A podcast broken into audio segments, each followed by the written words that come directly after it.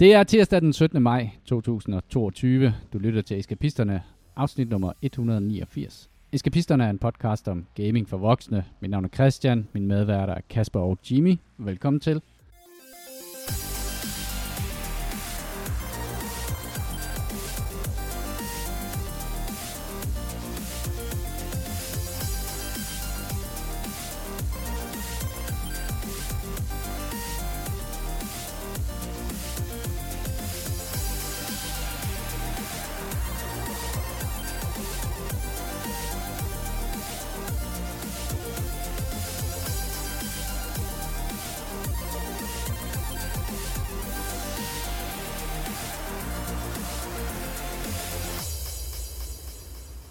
Velkommen til, Jimmy. Velkommen til, Kasper. Tak. Tak skal du have. Jeg kan se, du har med slikskålen på bordet stædigt insisterende på at gøre det her til en ASMR-podcast. Jeg lader mig ikke lokke. Men du har spist stort set alt det slik, der var i den skål. Præcis, ligesom man skal i biografen. Der var fandme top på. Inden filmen er slut, eller inden reklamerne er slut, så skal man have spist det hele. Jamen, jeg kan godt hente nej, det skal du ikke. En strepsil. Jeg kan slubre en kop te imens. Ja. Forfriskende kop te. Så nu åbner du snart din egen Twitch-kanal. Hvor jeg sidder og slikker på et plastikøre. Jeg var faktisk ikke så lang tid siden, jeg lige var inde på Twitch for at tjekke vores husstreamer Lenayo ud. Ja. Jeg vil sige, der er ikke sket noget nyt på den front. Hun kører stadigvæk et stærkt ASMR-show, hvor hun har sådan en... I badekar? Nej, ikke i et badekar, men i en bikini. Okay, ja. Og slikker løs på sådan to plastikøre. Stadig quality content. Stadigvæk super godt content under kategorien Just Chatting. Det er super Som man gør. Det er blevet sommer. Det er simpelthen så dejligt. Jeg hørte, det bliver 26 grader på torsdag. Ja. Men bliver det ikke også regn? Og tordenvejr. Ja. Det er sådan dejligt vejr, bare sidde med og spille med terrassedøren åben, mens regnen den bare siler ned udenfor. Der er ikke noget bedre. Ja, fordi så kan man ikke komme ud, så man er ikke dårligt samvittighed på nogen som helst måde. Lige præcis. Nej. Og man har åben dør for, ligesom for at sige, jamen, jeg kan jo ikke. Jeg kan jo godt. Jamen, den der lyd, der er dejlig. Ja. Jamen, vi kan jo ikke male regnvejr, det ved enhver. Nej. Ingen træværk. Ingen slå græs, ingen udendørs forpligtelser. Man kan bare sidde derinde med rigtig, rigtig god samvittighed.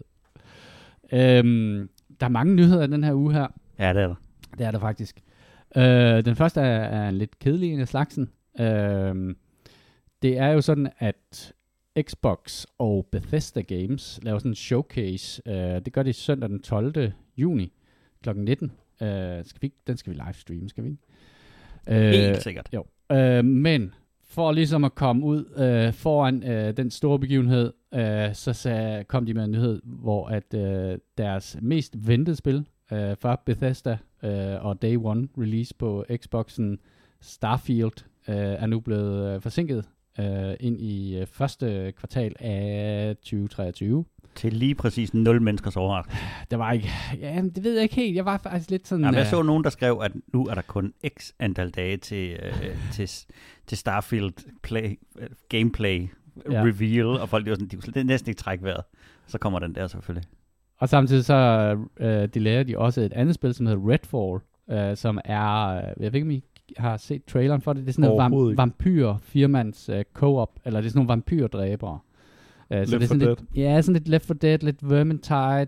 De har en trailer liggende, som er sådan en cinematic trailer, som det er sådan lidt Overwatch-aktivt. Vis mig, når det kommer.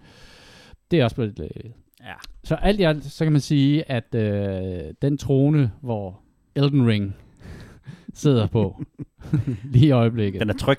Den er rimelig tryg, i hvert fald indtil videre. Man kan sige, der er et stort spil, er det ikke Thor Ragnarok, som stadig er slated til at komme i 2022? Det kunne godt blive en contender. Det er jo det. Og, men man kan sige, de to største, i hvert fald Starfield. Som, altså vi mener God of War, ikke? Ja, God of War. Okay. Ja, God of War. Toren, ikke? Ja. Ja, det ved jeg. Altså, jeg fik aldrig gennemført etteren. Det er meget ærgerligt, for det er jo rigtig godt spil. Det er virkelig godt spil. Jeg har stadig liggende i backloggen. Jamen, den ligger bare og venter. Kælen på dig. Kan vide, hvordan det ser ud på PS5'eren, faktisk? Det må være gode sager. Ja, det kunne jeg godt forestille mig, at det er rigtig gode sager. Det er kun noget af det spil. Hold da op.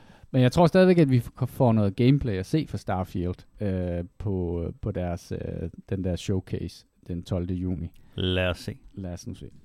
Men det er, altså, det, jeg synes heller ikke, det gør så ondt på en eller anden måde, altså i forhold til, at Starfield er forsinket. Altså det virker som, det er også lidt mere legitimt at gøre nu, altså også med Halo. Som var jamen, det må man godt. Ja. Man må ikke lave half-assed releases mere. Nej, det er forbudt. Ja, præcis. Men du må godt udsætte. Det er orden. Det er orden. Og det synes jeg faktisk også, det er, men det er faktisk ret utroligt så meget. Altså, der er faktisk ikke... Jeg kan ikke rigtig komme i tanke om nogen sådan kæmpe releases, udover måske Elden Ring, som holdt, hvad de lovede. Jeg tror, at de fleste af spil er blevet udsat. Dying Light 2 blev i hvert fald udsat, og nu her med de her spil her, så det er sådan... Der er noget i verden, der er lidt svært lige for tiden, som man siger. Ja. Det er svært at få dine store IT-projekter ud over rampen lige nu. En anden nyhed. Sony har kommet ud og givet nogle flere detaljer omkring deres subscription service, PS Plus 2.0, som de ruller ud sådan lidt asynkront over hele verden. Den når først til os som nogle af de sidste. Jeg tror, det er sammen med New Zealand den 24. juni, kan vi alle sammen få lov til at bestille en eller anden form for service. Jeg på har den måde fundet er vi bare super late movers. Der er 3 forskellige former for subscription. Man kan have ligesom den, der hedder PS Plus Essential. Altså det der enormt dumme navngivning, vi har dækket til hudløshed. Det er det, der svarer til lidt ligesom det, vi kender i dag, som hedder... PS Plus, ja. Som koster de her $10 om måneden og $60 om året. Og der får man så muligheden for at spille online-spil. Så har de det næste tier, PS Plus Extra. Det er, det er det samme som Essential, som var den første PS Plus Essential. Som også giver noget on-demand, et on-demand library, med hundredvis af PlayStation 4 og PlayStation 5 spil, som du kan få for $15 om måneden. Og så har de selvfølgelig deres PS Plus Premium Service, som er alt det andet, der er inkluderet i Extra og Essential. Men så kan du også streame og downloade PlayStation spil. Helt tilbage til PlayStation 1 æren. Men hvorfor ikke PlayStation 3 spil? Der er et eller andet der med kompatibiliteten.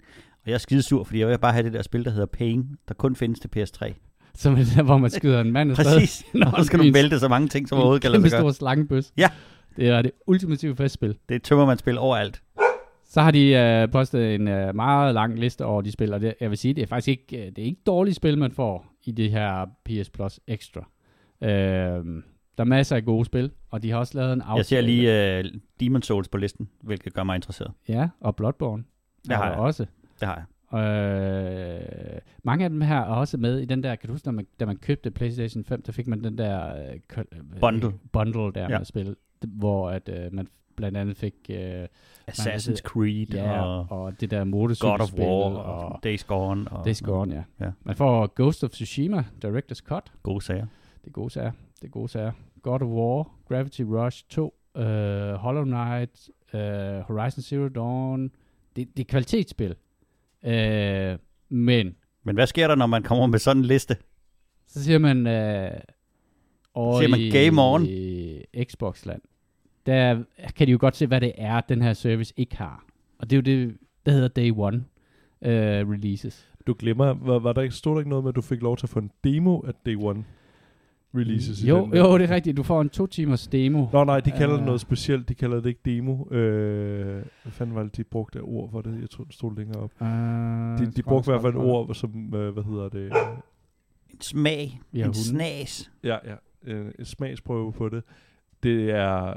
Ja, jeg har lige en ekstra hund med, så der er lidt ekstra støj på linjen. Men ja, det... Ja. Og det er en ting, som Sony åbenbart også er begyndt at kræve, hvis du skal udgive spil på deres platform, så kræver de faktisk, at man laver en demo for at ligesom opfylde kriterierne. Den demo skal du inkludere, jeg tror det er minimum 3 måneder efter, at spillet er blevet released. Det giver ikke særlig meget mening i min verden. Hvis man gerne vil sælge spil, så skal man have demoen ude samtidig med, at man releaser. Jeg har helst lidt inden. Men altså okay, der er lidt elastik der. Er det så folk, at de kan lægge nogle lækre forsmag op, og så kan man sidde og sige, ej, det vil jeg virkelig spille? Det tror jeg. Ja, det er jo en gammel idé, kan man sige. Jeg kan huske, dengang man købte et spilblad, og så fulgte der sådan en demo-CD med. Og det var meget fedt. Det var tid. Det fik jeg meget skøj ud af. Jeg er bare lidt usikker på, hvor gangbar valuta det er i en verden, hvor at du har flere spil, end der er mennesker på jorden. Og der er... Det er jo ikke, fordi man mangler noget at kaste sig over. Dengang var det meget, fordi det var det, jeg havde. Ja, men der kunne man, jeg kan huske, man fik sådan nogle blade, og så var der en demo-CD med i. Ja, præcis. Og så skulle man jo prøve, og så kunne man sidde og spille lidt af det, og så... Ja. Ej, det var rigtigt. Og man havde ikke råd til at købe det. Nej, så kunne man drømme om, hvad nu, hvis man havde uendelig penge, så kunne man købe det. Ja, så det er en del af det. Men det stopper jo ikke Xbox-land. Hvad gjorde de? Jamen, det som Xbox har gjort sådan lige nu og her, det er, at de tænkte, der er lang tid tilbage af maj. Hvad med, at vi lige smed 7 Day 1 releases ud, inden maj er overstået? Så det havde de selvfølgelig en nyhed om, at det gjorde de da lige. Så jeg fandt en liste her et eller andet sted. Ja. Farming Simulator 22. Det var det, vi ventede på, altså. Ej, tak for det, jeg løber.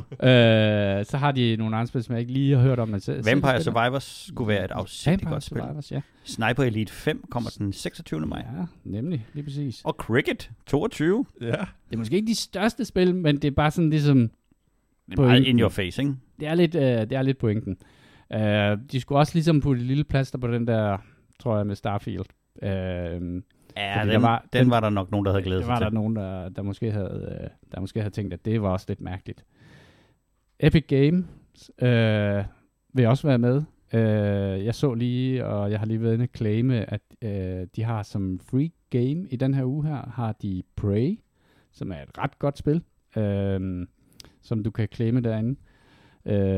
Det virker bare på mig som om, at vi er på vej ind i en sommer, hvor jeg har en fornemmelse af, at vi bliver overdænget med gode spil. Måske ikke sådan de største releases, men mange gode spil, som man kan adde til sin backlog. Jeg kan se, du er i gang nu, Jimmy. Thank you. Jeg tror, det er 3. platform, jeg må have Prey på indtil videre. Har du fuldført det? Nej, slet ikke. Jeg ved ikke, hvad jeg ved, Lea har, det er jo sindssygt beundringsværdigt. Ja. Det var nyhederne. Jeg har ikke mere. Men Epic, det er altid lidt den retarderede lillebror, ikke?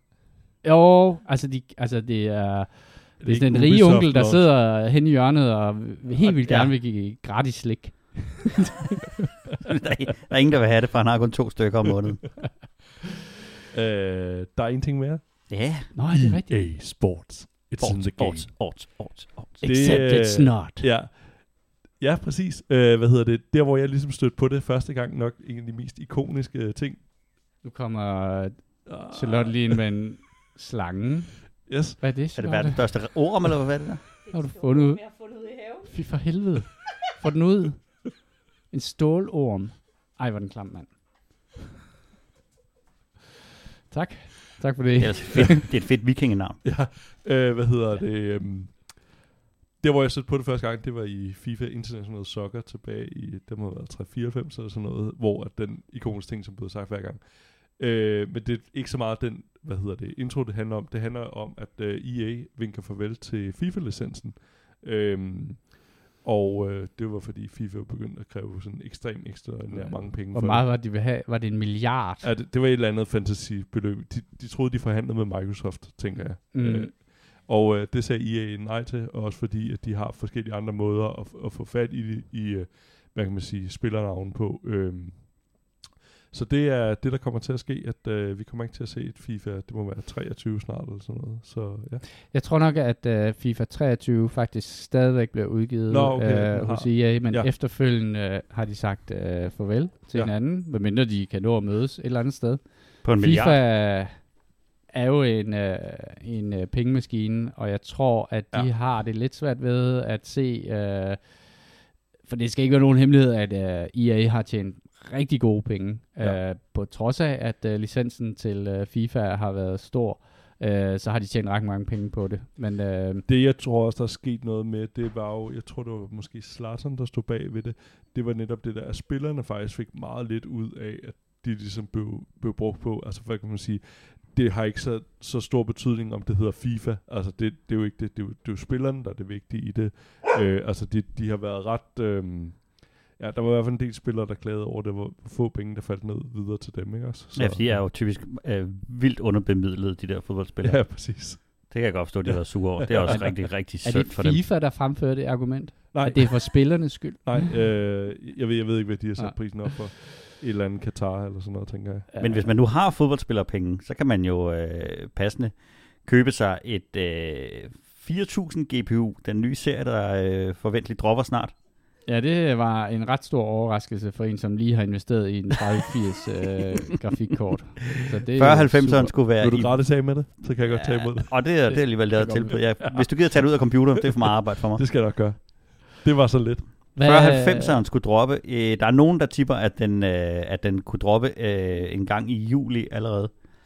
Og den skulle være mindst dobbelt så vild som 3090'eren, som i forvejen er ustyrlig vild. Skal vi have flere solceller op på taget? Jamen, den pusher 100 teraflops, og hvis den så bliver kombineret med den anden nyhed her, som er, at AUO, dem der laver de virkelig høje, klasse paneler til monitors, de er på vej med 480 Hz paneler. Som er det bare, nok, det er livsnødvendigt, hvis du spiller Counter-Strike. Jamen, er du rundt, hvor skal dine øjne bare tunes, hvis du skal kunne se forskellen på 240 og 480 Hz. Altså, det er højopløsning. Det er faktisk mækkeri. Der er ikke meget lækkert. Jeg vil bare lige sige, at jeg kan se forskel på 50 og 60 hertz, og det tror jeg også er det, der stopper. Jamen, det er nok cirka der, ikke? I en verden, hvor at, det er jo nærmest umuligt at opdrive et 3090-kort. Ja, men jeg tænker også, at de der 4090-kort, det mest fascinerende med dem, hvor hurtigt de er umulige at få fat i. De der 3060'er er vist ved at være sådan rimelig nemme at få fat i. Jeg så, de i hvert fald var på lager på... Jeg fik en notifikation på PriceRunner omkring, der var et eller andet 3060-kort, der var kommet ned i... Ja, hvad man kan kalde næsten rimeligt, omkring 4.000 eller sådan noget, så, hvor de rent faktisk var på lager, så de er begyndt, og men jeg tænker det er også fordi, at lige pludselig her, der er kommet lidt færre bestillinger for de der, miners, fordi der de der... Ja, det går ikke så godt. Det var sådan en halvskidt uge for de der kryptoer. Jeg forstår bare ikke, hvordan man kan lave et grafikkort, der er dobbelt så hurtigt. Altså, hvad har de fundet på? Altså, de har sat en på forsiden og en på bagsiden. Nå, okay. Hey. Hvad når du prøver to? Det havde jeg engang, de der SLI-kort. Ja, det havde jeg også. Ja, det var frækt. Ja, det var fedt. Men det var aldrig dobbelt så hurtigt, vel? Nej, man var lidt en player. Ja, det var big time player, det der. Og tosset. Det har været en uge, hvor vi har spillet computerspil, som ikke er Elden Ring. Jeg havde en meget sjov oplevelse, fordi at jeg sad og kiggede i... når jeg ikke kan spille Elden Ring, så kan jeg i hvert fald sidde og læse om Elden Ring. Mm-hmm. Og så jeg en liste over de 7 bedste spil til ligesom at gå videre fra, når man havde spillet Elden Ring. Og så var der Elden Ring, men mere cute, eller Elden Ring, men mere open world, eller Elden Ring, but darker. Så tænkte jeg, det er lige noget for mig. Og så samlede jeg... så sad jeg og læste om det, og så læste jeg om Mortal Shell, og tænkte, det har jeg virkelig meget lyst til at prøve. Og så skulle jeg så kigge ind og fandt ud af, at det var inde på... på Game Pass, og så sad jeg og kiggede på det, så tænkte jeg, er et eller andet, der er underligt bekendt ved det her, for så har opdaget, at jeg havde spillet 55 timer af det, eller sådan et eller andet. Men ud fra de der screenshots i shoppen, og så demoen, der kunne jeg ikke helt afgøre, om jeg havde spillet det i forvejen. Fordi de er så langt væk fra spillet, udseende. Okay. Så det var først, da der var sådan lidt, så kom den der startskærm, og så var der sådan, et eller andet her, der siger mig noget. Så min hjerne, den er simpelthen så udbrændt, jeg kan ikke engang huske, hvad jeg har spillet tidligere i år. Er det godt? Det er et super godt spil. Det er et rigtig, rigtig godt spil. Er det Elden Ring, but darker? Nej, det er Bloodborne, men mere... Souls. Mere Souls, nej. Det er sådan en blanding af Dark Souls 3 og Bloodborne. Det er meget, meget stemningsfuldt, og så er der den der idé med, at man finder nogle forskellige armors at løbe rundt i. Så man er sådan en helt vildt svag, men meget hurtig dude uden hud, og så finder han så sådan nogle shells, han kan gå ind i, som så har nogle forskellige fordele. Nogle er super armorede, og nogle er super light, og nogle kan teleporte og sådan noget. Det er et meget fascinerende spil, og hvis man godt kan lide Bloodborne og Soulsborne-genren, så ligger det lige op af det. Det er virkelig... og det skal have, at det er meget præcist. Det kan man godt lide. Okay. Ja, det skal så, de jo være, ikke? Hitbox-wise, der rammer det altså, der rammer det markøren meget godt. Men det er mere sådan en kosmisk weird-ass feeling, end den der, hvor man løber rundt i en rigtig verden. Det er meget sådan noget med ting, der svæver i rummet og sådan noget. Jeg vil sige, efter... Jeg spiller jo stadig Elden Ring, og jeg har slået Fire Giant ihjel, og i går slog jeg 2 bosser mere ihjel, men jeg synes... Det er en god cutscene med Fire Giant, ikke? Jeg kan ikke huske den. Jeg tror, jeg slog ham ihjel. Før, det er der, hvor du slår ham, det er der, hvor man slår ham over foden, indtil han river den af og tæsker dig med den. Det tror jeg ikke, han gjorde. I mit spil. Det er cutscene, når du er halvvejs. Jamen, kan ikke trykke skip på det der. Nej, det må jeg måske ikke komme til, tror jeg. Jeg lå i hvert fald ikke mærke til det. Nå. Der er nogen af os, der har fokus på en middag. Og ikke alt muligt andet. Vi skal videre. Men jeg synes, at det, som er lidt sjovt, efter jeg har spillet Elden Ring, det er, at alt andet føles bare sådan lidt med, når jeg skal spille noget andet. Ja, det er... Altså, jeg havde det på samme måde, da vi var ligesom rykket videre fra Valheim. Så var jeg ligesom sådan lidt hjemløs. Jeg kunne ikke rigtig finde noget, der sådan virkelig... Jeg bare sådan havde sindssygt lyst til at spille. Men det skal jo ikke stoppe en i at gå i gang med at spille noget andet. Og der var faktisk et spil, som jeg har set ret meget frem til, som jeg har spillet, som er det her Warhammer 40.000 Chaos Gate Demon Hunters, som er en fantastisk titel. Som er XCOM Warhammer, ikke? Som er XCOM i Warhammer spil. Og det er... Jeg synes, at det kan rigtig meget af det, som Gears Tactics også kunne... og selvfølgelig alle de her spil, de står ligesom på skuldrene af hinanden. Det ser pisse godt ud, og det har en meget... Jeg kan godt lide den grafik, de har valgt til det, hvor det er en lille smule cartoonish. De forsøger ikke at lave sådan en super hyperrealistisk ting, og det er rigtig godt, når man ser karaktererne sådan lidt langt væk og skråt oppefra, at man rent faktisk stadig kan se, hvad det er, der foregår. Det bliver ikke sådan gnidret og fedtet. Men det har en ret fed historie. Præmissen er, at du spiller sådan et rumskib med et chapter af Space Marines, som hedder The Grey Wolves, som har været ude på sådan en kampagne og blevet godt tykket igennem på den der kampagne, og der kaptajnen er død. På vej hjem, de halter afsted gennem universet, der får de besøg af sådan en inquisitor, som kommanderer skibet og siger, at nu der er kommet en infestation af Nurgle, og så skal man ellers forsøge at slå den her infestation ihjel med dit crippled skib. Og det giver så muligheden for, at der er sådan noget base building, hvor man i XCOM, der genopretter du også ligesom rum i din base, og her der reparerer man så forskellige ting på dit rumskib efterhånden, som du når fremad. Giver det mere mening, fordi jeg har svært ved, og du måske fordi, jeg nogle gange skipper, når de snakker, fordi jeg synes, det var fjollet i XCOM, det der med, at i forhold til, at verden står over for at blive fuldstændig smadret, at jeg ikke kunne bygge et lille rum. Altså det virkede lidt som sådan underligt. Det er ligesom NASA, sådan, de er underfinansieret. Ja, okay, det ser det. Men du... Altså, det giver lidt mere mening, det tænker jeg, med et rumskib. Er det rigtigt? Ja. Du er sådan ligesom lost in space. Ja, altså, så giver det ligesom mening, at der er nogle begrænsninger, hvorimod... At det er Warhammer 40.000, selvfølgelig giver det mening. Ja. Der er rigtig meget mening i det her. Veldokumenteret lore. Jeg kan ikke finde ud af, om jeg skal begynde at spille det spil, eller jeg skal begynde at spille Tiny Tina's Wonderland. Det er de to, der ligesom ligger og venter foran mig. Det vil sige, hvad det her det er. Det er fucking svært. Altså, okay. Jeg synes, det er sindssygt svært. Jeg spiller det på medium og overvejer faktisk at slå det lidt ned, fordi at altså der er rigtig mange gode ting ved det her. En ting jeg synes der er rigtig godt, det er at de har afskaffet RNG, altså det her random number generation. Så du er Space Marine, så selvfølgelig rammer du altid. Der hvor at hvad skal man sige chanceelementet kommer ind, det er at om du kritter. For det kan godt betyde, om du slår nogen ihjel, eller du ikke slår dem ihjel. Men jeg synes faktisk, det er meget rart, det der, vi kender alle sammen, den der med, vi står ved siden af i XCOM, du har en shotgun, og der er 95%, og så misser du. Og så... Ja, 95% af gangene misser man, overraskende nok, ikke? Ja. Så, og så er det man bare... Så er det, man begynder at reload, og lave sådan noget safe scumming.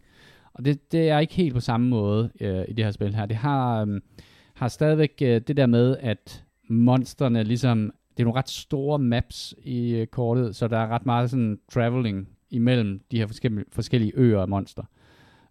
Og det, som er sådan et klassisk problem, når man spiller XCOM, det er, at hvis du med din sidste karakter kommer til at aktivere en gruppe af monster, så får de første turn. Og så har du 0. Så har du kun ham, der du lige har rørt den der zone of control, som gør, at den der fjendtlige gruppe bliver aktiveret. Så synes jeg faktisk, det har løst meget elegant her, hvor at hvis det er, at du aktiverer en, så starter der en helt ny turn, hvor alle dine mænd har fuld action points. Og det synes jeg faktisk er ret dejligt. Det gør så, at man har lidt den omvendte situation, hvor det faktisk er ret fedt at aktivere den der enemy-gruppe med din sidste karakter, men det er stadig bedre end den, hvor de har løst det på i XCOM 2. Giver det sådan et mere aggressivt gameplay, eller?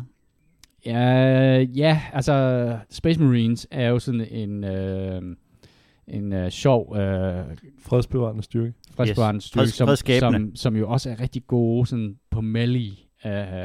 Og man kan udvikle sine karakterer, så de bliver super gode til melee, eller super gode til at skyde, men langt de fleste, hvis du har et sværd, så har du stadig den der stormbolter, som er ligesom sat fast på din arm. Så de er faktisk sådan ret versatile, men tit de største damage output, den får du med melee-våben. Og så der er sådan det der med, og der er sådan en anden ting, som de har tyvstjålet fra Gears Tactics, det er, at der er en chance for, at du får et action point tilbage, hvis du slår nogen ihjel. Og det fordrer ligesom... Kun en chance for det, eller får du det? Jeg mener, jeg kan ikke rigtig gennemskue det, fordi det er sådan, ja, det kan godt være, det er noget med den måde, der skills er opbygget på. Okay. Fordi du får det i hvert fald, hvis du executer nogen. For nogen, du kan stunne, der er nogle skills, der stunner dem, og hvis du stunner dem, så den næste slag, der skal du execute den, så får du 100% et action point tilbage. Det har været sådan lidt ujævnt, jeg kan ikke helt gennemskue, hvis du bare slår nogen ihjel sådan normally, om du får action point. Der er sikkert et eller andet, jeg ikke lige har spottet der. Men jeg vil stadig sige, at det er sindssygt svært, fordi at du skal virkelig igennem meget, for at du løser en mission. Men det gør også, at man skal være vågen. Jeg kan egentlig godt lide det. Jeg skal bare lige blive bedre til det, og det handler meget om, at der er ret mange skills på de her Space Marines, så man skal finde den der synergi, der gør, at man har sådan et eller andet role, hvor man ligesom kan aktivere de forskellige skills og sådan nogle ting. Jeg synes, kortene er rigeligt store. Jeg kunne godt tænke mig, for det er rigtig meget, hvor man bare løber igennem banen. Der kunne jeg godt tænke mig, at de havde lidt et system, hvor det var real time. Du bare ligesom kunne markere alle dine folk, og så sige, nu løber I herhen, og så når combat starter, så aktiverer det der turn-based. Men det er tydeligvis høj kvalitet. Der er nogen, der har brugt meget tid på det her. Det er virkelig gennemført, og det er jo sådan en ting, man altid skal... altid være nervøs for med Warhammer 40.000. Ja, Warhammer 40.000, ja. Det er sgu lidt en blandet pose. Hvor langt er du kommet i det? Jeg er ikke kommet synderligt langt. Jeg tror, jeg er nået til en mission, hvor jeg virkelig har svært ved at gennemføre det, fordi at jeg har brugt alle mine håndgranater, og der er stadig sådan en gruppe af sådan nogle Nurgles, og jeg skal ind og have fat i dem og sådan noget. Så jeg tror, jeg er 6-7 timer inden i det. Jeg kan godt lide, at det har det her base building og research, og historien virker faktisk også ret fed. Den her Nurgle. Selvfølgelig gør Nurgles det er jo ikke sådan, ja, jamen, det er fed. Men, og der er ikke så mange spil, hvor man slås mod Nurgle, som er den her poisonous. Nej, men jeg har set, at man også slås med korn i det, så det glæder mig lidt til. Ja, det er rigtigt. Det har jeg også. Jeg har forsøgt at holde mig lidt væk fra spoilers og sådan noget. Jeg tror lige, jeg skal se en enkelt video om, hvordan jeg sådan... hvordan du tager det. Hvordan jeg optimerer de her forskellige skills her, fordi der er ret meget, hvor man lige skal sætte sig ind i det. Det er et godt spil, men det er svært. Du har solgt det. Er det dig, Jimmy? Jeg har spillet et spil, der hedder... Crown Trick? Nej, ikke Clown Trick, men Crown Trick. Kronetricks. Og det faldt jeg over inde i, på Xbox Game Pass, fordi det blev annonceret som en run-based puzzle dungeon crawler. Og det er lige, hvad det er. Det er der bliver genereret en ny dungeon til dig hver gang.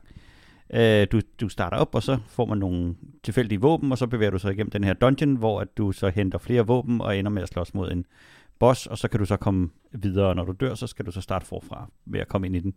Det, der er det tricket i Crown Trick, det er, at den er ikke turn-based, men når du bevæger dig, bevæger fjenderne sig.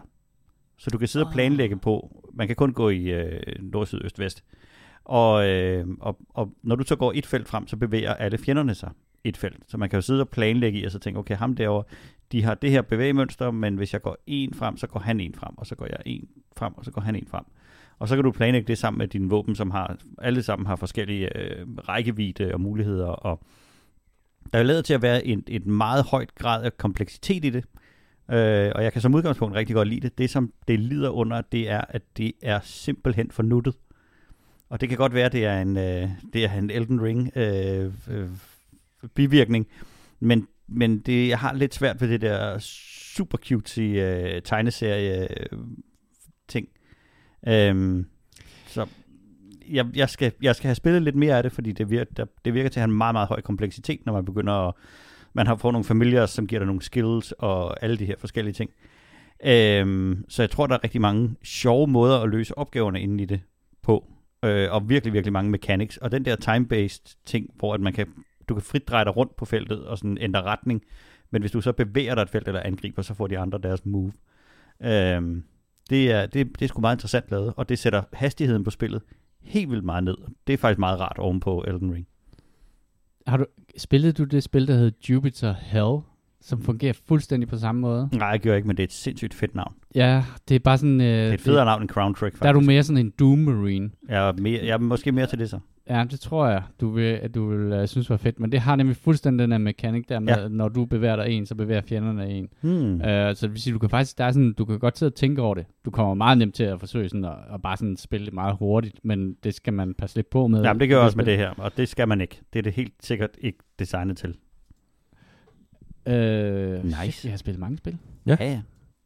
Er det næste et spil eller en film? Jamen det er overraskende nok faktisk et spil. Jeg fik en Facebook-reklame for Star Trek Lower Decks, som er den her nye animerede Star Trek Lower Decks, Star Trek animerede serie, som er på anden eller tredje sæson. Men der har de lavet et spil, som er... Okay, vi beklager lige, der er en hund. Hunde. Ja, det er faktisk... der er en, der støjer rigtig meget.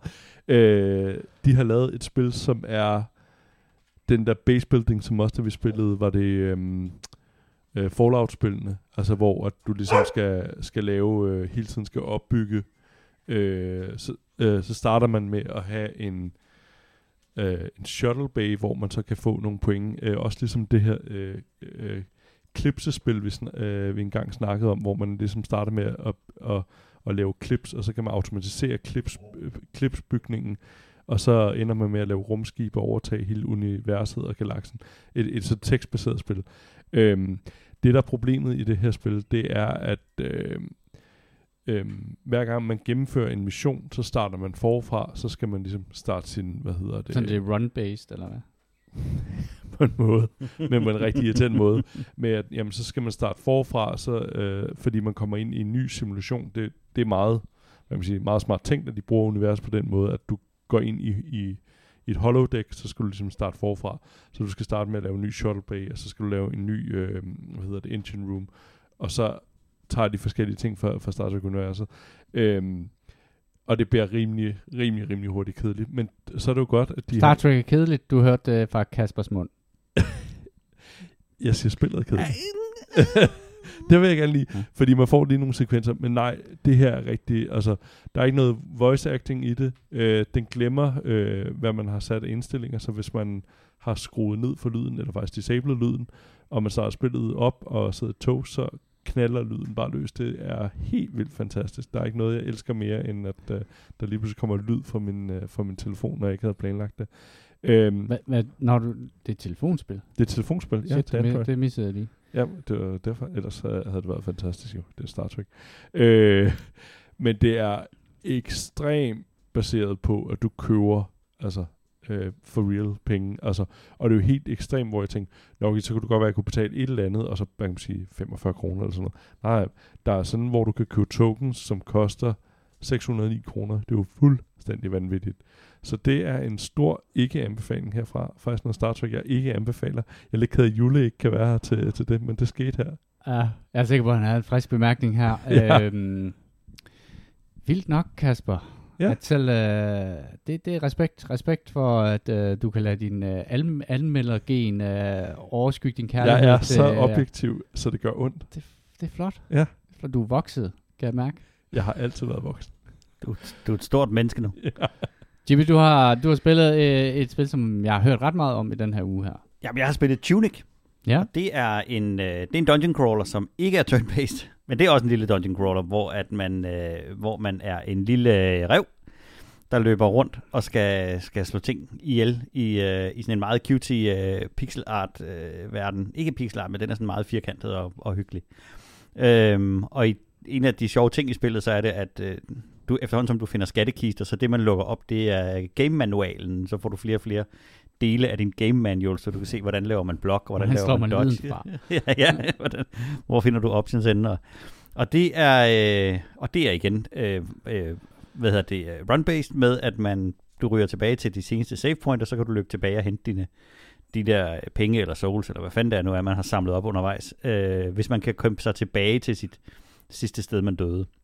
Og så er det meget bygget med det her med de her nogle meget indviklede baner, hvor at hvis du kæmper dig igennem et langt stykke, så kan du åbne en dør op, og så ligesom få en genvej, og så kan du komme tilbage til de der save spots. The Souls. Det er meget, meget Souls-like, men i sådan en 3D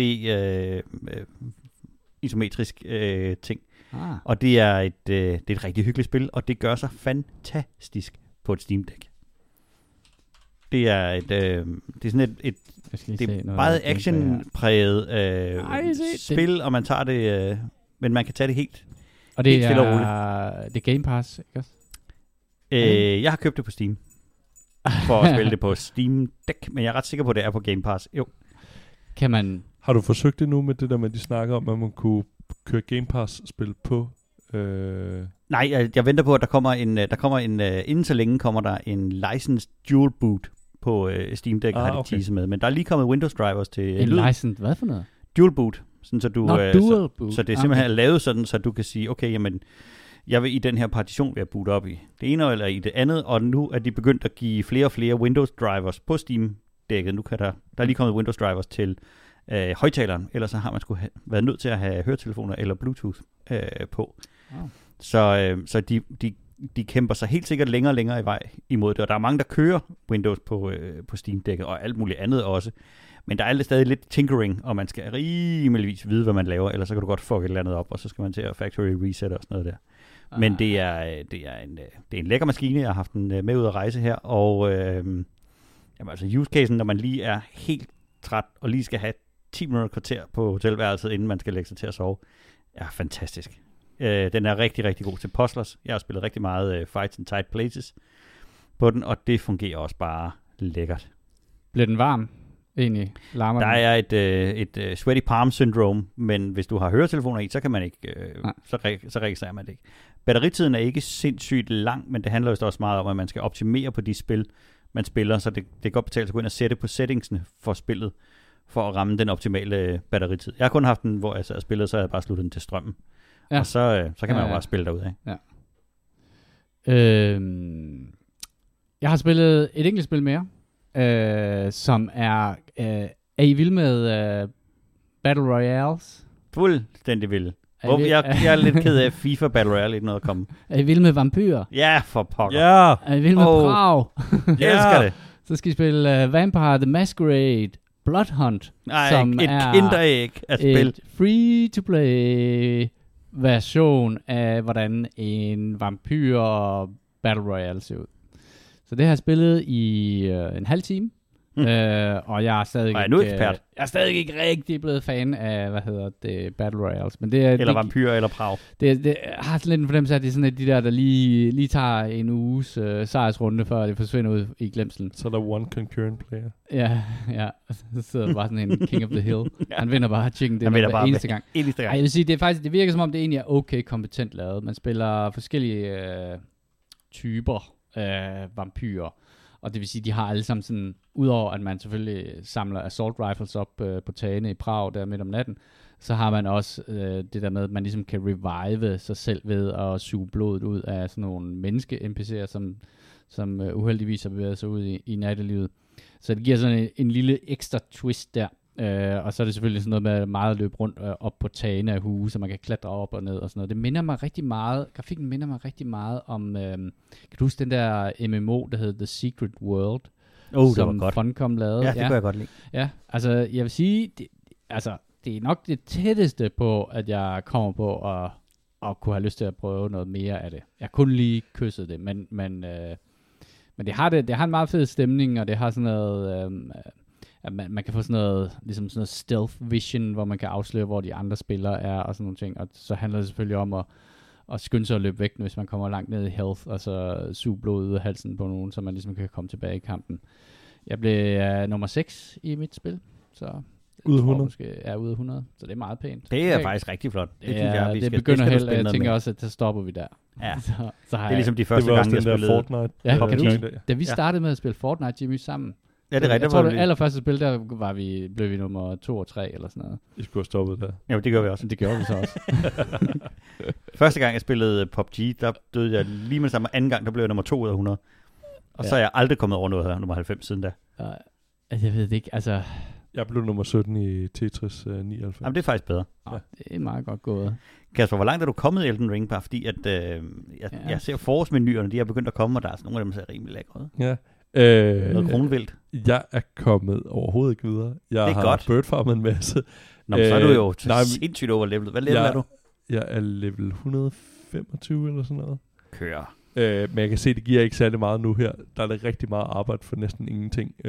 Jeg kan se, hvor lidt min stats stiger, når jeg ligesom ligger ovenpå. Der tror jeg, bosserne vil være bedre. Jamen, der jeg er begyndt at gå efter nu og finde de der smithing stone bell bearings, så jeg ligesom kan... Det giver en meget stor udvikling. Ja, fordi der er jo nogen, der har gennemført spillet med en level 1 karakter. Vi ved ikke, hvem det er, men... der er dummer, der ingen der er. Nej, det er fandme dumt. Men nu har jeg lige gået over til, Leonia of the Lakes, og jeg har fundet kortet. Jeg har fået at vide det der, jeg skal ligesom prøve at gå videre, så jeg tror... Ja, det er næste skridt. Ja. Og så ved jeg ikke, hvor langt der er igen. Men nu så jeg det der billede igen. Jeg så et billede på Reddit, hvor det ligesom kunne se, hvor lidt man reelt behøvede, og... hvilken tynd slange man kunne gennemføre spillet i, så det går jeg efter nu. Ja, det kan du helt, altså hvis du bare går efter at gennemføre spillet, så tager det faktisk ikke så lang tid. Okay, men kommer du lige forbi og viser mig det, fordi fuck. Det vil jeg gerne. Anden og tredje gang jeg gennemfører spillet, der tror jeg gjorde det på ganske få timer. Ja, men der var du også en level 160 karakterer. Ja, det hjalp jo på det, men selve det gameplay, du skal igennem, det tager ikke særlig lang tid. Okay. Jeg skal lige lave en aftale med dig, Jimmy. Så skal du lige birdfarme dig selv op til level 160 eller noget. Nej, 125 fint. Hvad med det kan våben? Hvad er det oppe på? Det er ikke plus 10 så endnu? Nej, det er det ikke. Det er plus 5. Nej, det er det helt sikkert ikke. Og så har jeg noget, sådan noget Ash of War på med double slash eller sword dance, tror jeg den hed, eller sådan noget. Okay. Jeg kender ikke rigtigt. Vi tror på dig, Kasper. Ja. Du skal nok gøre det. Ja. Jeg tror, jeg er begyndt at... Har du gennemført det? Nej. Hvorfor er der nogen, der råber efter Thompson? Det er fordi, der er ikke nogen, det gør det lige meget råd efter ham, som er anden sidst, når der er en, der vælter rundt dernede bagved. Jeg kan jo godt lide at tage de der dungeons der, og stadigvæk... Hvad er vejen med dig for at gennemføre det spil? Og så gennemfører sådan en dungeon, det tager mig, et par timer, og så får jeg et eller andet våben, som jeg ved, jeg ikke kommer til at bruge. Men så putter jeg det bare ned der i min lille frimærkesamling, sådan, nu har jeg også det her mærkelige samurajsværd. Har du brugt birdfarmingen? Jeg har lavet en meget grundig instruktion. Nej, fordi jeg tror, jeg er blevet så høj level, at birdfarming faktisk ikke rigtig giver nogen mening. Det gør det helt sikkert. Jeg skal have 140.000 XP for at stige level, og hvad giver sådan en fugl? Du har da slået radaren ihjel, ikke? Jo. Jamen, han har sådan et sværd, hvis du leveler det op, så kan det lave sådan et gravity well, hvor det ligesom suger ind. Ja. Og hvis du så først skyder fuglen, og så går ned og skyder de der åndssvage albinoer ned bagved, så river du 40-50.000. Runes hjem. Okay, og det kan jeg selvfølgelig godt se. Det giver lidt mere mening, men det, altså, jeg hygger mig med det. Jeg tror rimelig hurtigt, jeg vil synes, at det var lidt kedeligt at skyde. Du skal gå efter at få våbnet op. Jeg vil stadig gerne putte dig, Jimmy. Jamen, jeg vil meget gerne vise dig. Det, som der er vigtigt, det er jo, at birdfarming er skidesmart, hvis der er nogle stats, du mangler. Hvis der er et eller andet, hvor du tænker, jamen jeg skal have Faith 24 for at bruge det her. Okay, men så kan du lige gå over og lave 4 levels, og så det er faktisk rigtigt. Jeg har det der mærkelige, det har sådan svært, der kræver Faith, og det har jeg faktisk ikke rigtig fået levelet ordentligt op. Så fandt jeg sådan en anden, jeg slog sådan en invader ihjel, som havde sådan en fed økse, som jeg så brugte alle mine stones på at level op, og så jeg, at da på et tidspunkt klikkede over, så krævede det Arcane, som jeg har 7 i. Nå, tænkte jeg så. Hashtag worthless. Så går jeg tilbage til Bloodhounds Fang. Jamen, det er også en klassiker. Jeg kører den gode gamle. Altså, når du begynder at dual-wielden med 2+10, så sker der noget. Ja, det kunne jeg godt forestille mig. Haks. Jamen, det kan være, det næste uge. Jeg har slået Fire Giant ihjel, og det, men jeg ved bare ikke helt, hvor jeg skal hen nu. Du spørger bare. Du vil kigge på de der pile på kortet. Godt, Kasper. Så snakker vi alligevel om Elden Ring. Nu må vi hellere komme videre. Ja, vi skal have nogle anbefalinger, vi har nok af dem i dag. Jeg har et par stykker. Ja. Lad høre. Jeg har den første, som er på DRTV, som hedder Drabet på færgen. Helten, der blev mistænkt. Som handler om det drab, der var på en færge, der hed Viking Sally, der sejlede fra Sverige til et eller andet sted Finland, hvor at, der var et tysk interrail-par, hvor at manden blev myrdet, og kæresten der blev rimelig sådan voldsom traume, altså hovedtraume, og som så rejste med en tredje. Og der var der en ung dansk spejder, der fandt den dengang, som ligesom var helten, fordi han ligesom opdagede det og så videre. Men efterfølgende, så blev han så, det var tilbage i 87, her for et år siden eller sådan noget, der blev han anklaget igen, eller blev anklaget for at begå mord. Og man travlede ligesom den her sag op med ham journalisten. Den kunne nok godt være skåret ned til 30 minutter, i stedet for 2 gange 1 time, eller hvor meget den nu var. Men det er en ret interessant historie. Den bliver interessant til sidst. Der er rigtig meget sådan dødtid, hvor man godt kunne have kortet hvem. Jeg tror måske, der bliver ligesom amerikanske professor bliver belønnet per ord, per side og så videre. At der nok er noget med en minuttal, man bliver belønnet for. Der var en del, der godt kunne køres ud. Men uanset hvad, så synes jeg, det er en interessant historie. Især fordi jeg ikke kendte til den før. Aldrig hørt om det der. Den ligger en... jeg ved ikke, hvad man skal sige, men det er underligt interessant om noget, der er så forfærdeligt, men... Den er interessant og skræmmende, tror jeg, er nok det bedste, jeg kan sige om den. True crime er kæmpestort, jo. Ja, jamen det er, har jeg vist en kategori på appen nu til det. Det var min første anbefaling. Så er der en, hvor at, jeg er lidt ked af Jule ikke er her, fordi han havde sagt, hej, er det en endnu compliant mechanics anbefaling? Det er det cirka. Det er en, der hedder Light Years Ahead, The 1969 Apollo Guidance Computer, som ligger på YouTube. Det er et foredrag, et optaget fra en rigtig kedelig vinkel, med en, der fortæller om den, computer, der hjalp til med at lande, altså på månen, der i 69. Det er ret interessant, selvom det er ret svært at sige, det var ligesom dengang, jeg skulle sige, ham, der gennemført, Sudoku-spil. Men han laver... det var godt. Ja, det er ikke helt deroppe at ringe, men sådan, hvis man har lidt interesse i det, så gennemgår han guidance-computeren, hvordan den fungerer, laver rent faktisk en live-demo af de forskellige stadier, og viser, hvordan computeren displayer forskellige ting. Det er 1,5 time, som faktisk er virkelig, virkelig interessant. En stor anbefaling herfra. Og så kan Jule altid... Hvis man er... Der er også den der BBC-podcast, som hedder 13 Minutes to the Moon, hvor der er faktisk et afsnit, der handler om den der guidance-computer der. Det er højst sandsynligt ham, de har med. Det er en, en eller anden backend-ekspert fra, Cisco, der også dyrker det her i sin fritid.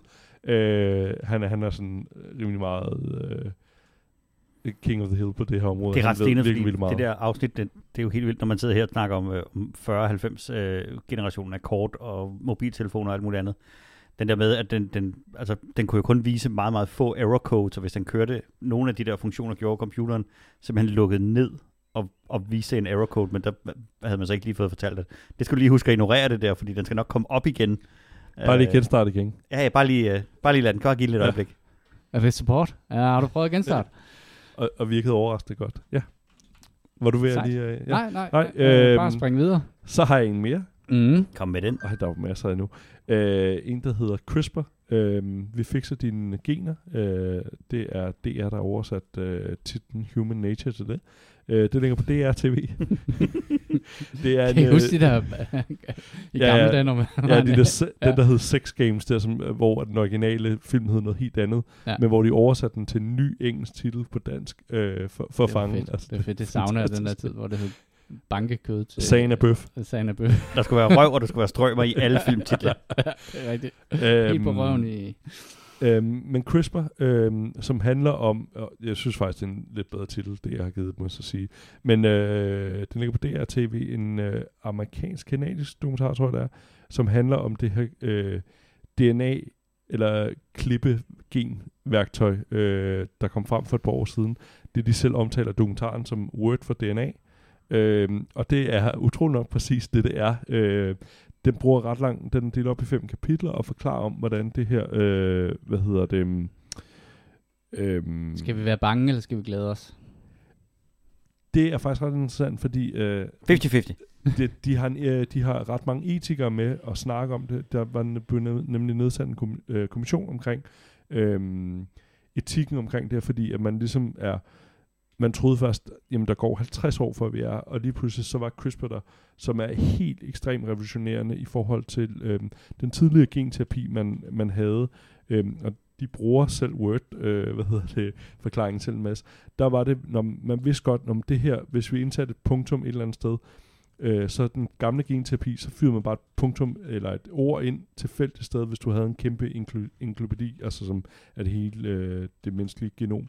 Men med CRISPR, der kan du fuldstændig gå ind præcist og ramme der, hvor du rent faktisk vil ramme det. Man havde nogle børn, som var terminale, hvor man fik lavet en succesfuld genterapi tilbage i omkring år 2000. Men fordi at det ligesom er skudt med spredhavl, den gamle genterapi, så udviklede, jeg tror det var 3 af de der børn, de udviklede kræft og døde så senere hen af det. Men CRISPR er virkelig, virkelig interessant, og fordi det nok kommer til at påvirke så meget, så vil jeg klart anbefale at se den. Det, der også er interessant i det, hvad kan man sige, med de briller, vi har nu med krigen i Ukraine, det er, at Putin er en fucking superskurk.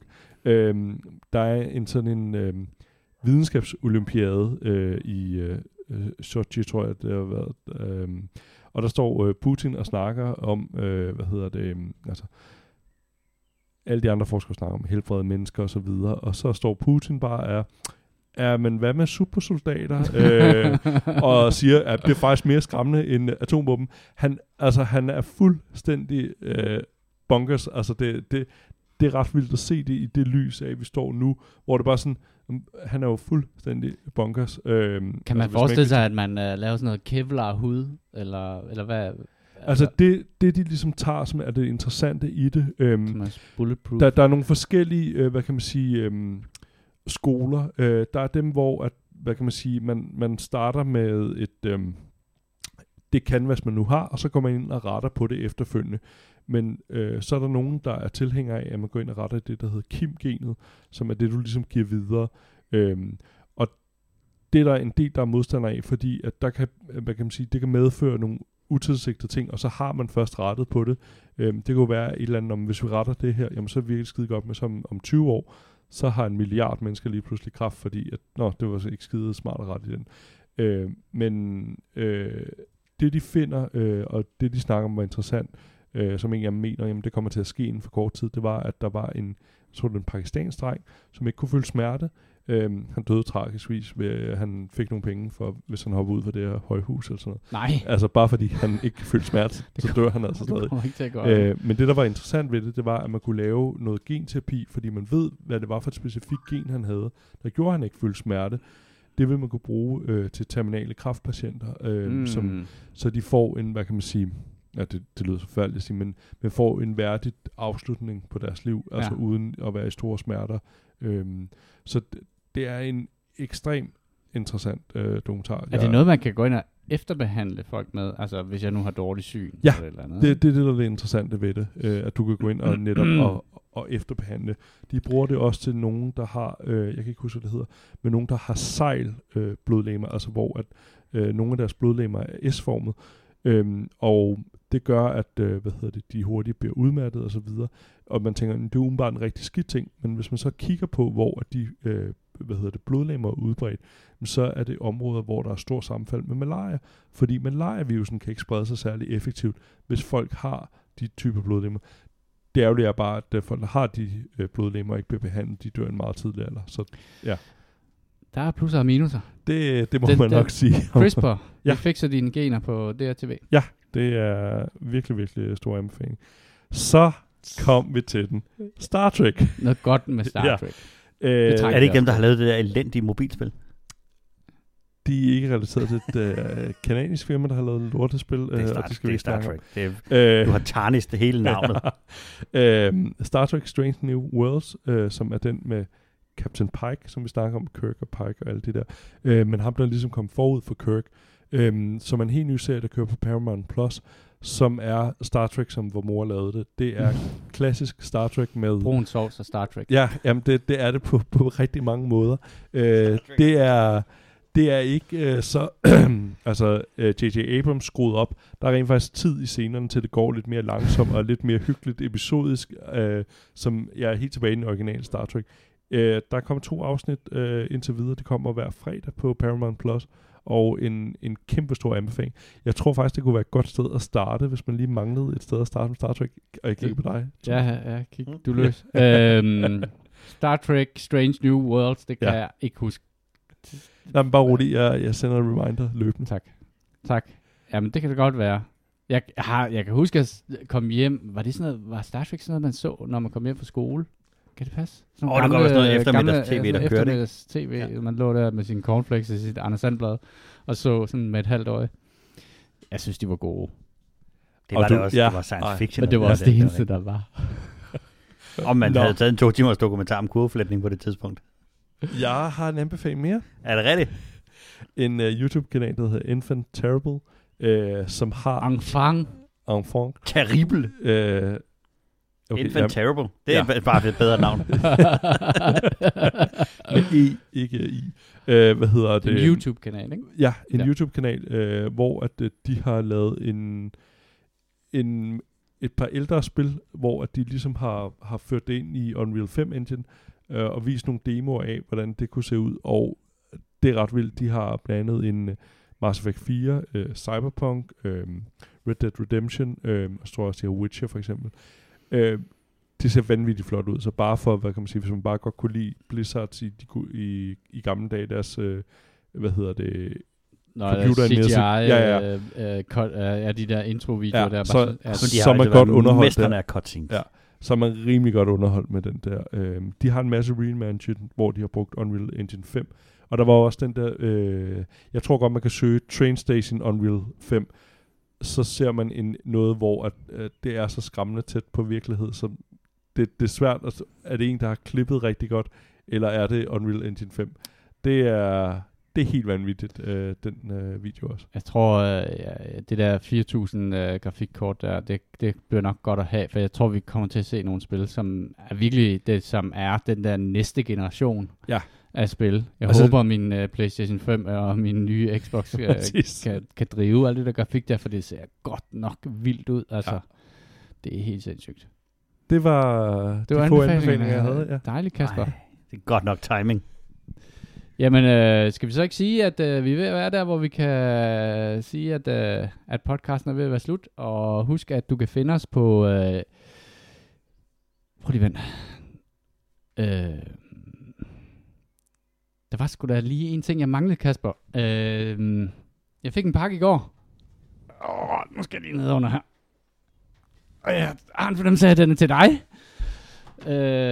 Jeg håber, den er til dig. Det er ikke det piskeris, jeg havde bestilt. Er det en live-udpakning? Vi skal lige have en lille unboxing her. Live on tape. Hvad snakker vi om her? En papkasse på sådan en god 60x... Vi taler 2 store bibler. Jamen, jeg kan oplyse, at jeg var lidt forundret først. Okay. Ej, der stod noget med et batteri bagpå, så jeg havde næsten en udregning, og så nu kan jeg se, hvem afsenderen er. Det er nogen, der hedder Valve. Ja. Ej. Hold du op, Kasper. Ej. Skal du ikke tidlig i seng i aften? Nej, det skal jeg fandme ikke. Jeg tror, at Elisabeth bliver nødt til at sende Atlas til Vågestuen. Jeg tror, hun bliver nødt til at tage det, der hedder en planlagt sygedag. Ja. Det skal de forklare med i Vågestuen, hvad der er sket der. Jamen, har du tænkt på, hvad der kunne være det første, du gerne vil spille på den der? Jamen, jeg er fuldstændig... Nej, nu er jeg helt i chok. Ja, det er dejligt. Tillykke med den. Success! Ej, det bliver jeg glad for. Det tror jeg, du gør. Det tror jeg faktisk godt, du gør. Jeg tror bare, jeg tænkte, om der går så lang tid, før den kommer, så jeg havde sådan helt... Du havde helt fraskrevet den mulighed for, at den kunne komme lige om lidt. Så der, du blev ikke solbrændt den her sommer? Nej. Det, eller, det gør du måske, for du kan jo sidde udenfor. Ja, og det bliver herligt. Og jeg har også været ude og kigge på en solseng, så det bliver fantastisk. Jeg har ikke tænkt mig at øve mig væk. Og sådan en parasol også. Ja. Tillykke med den, Kasper. Mange tak. Og en kæde til Atlas. Til flagstangen. Husk, at du kan finde os på eskapisterne.dk og alle de andre steder, man finder sine podcasts, og du kan skrive til os, det kan du gøre på vores Gmail, det er eskapistpodcast@gmail.com med forslag til spil eller emner. Det var alt for den her udgave af Eskapisterne. Hvis du synes, at podcasten er god, så del den endelig med dine venner. På vegne af Kasper, Jimmy og mig selv, tak fordi I lyttede med.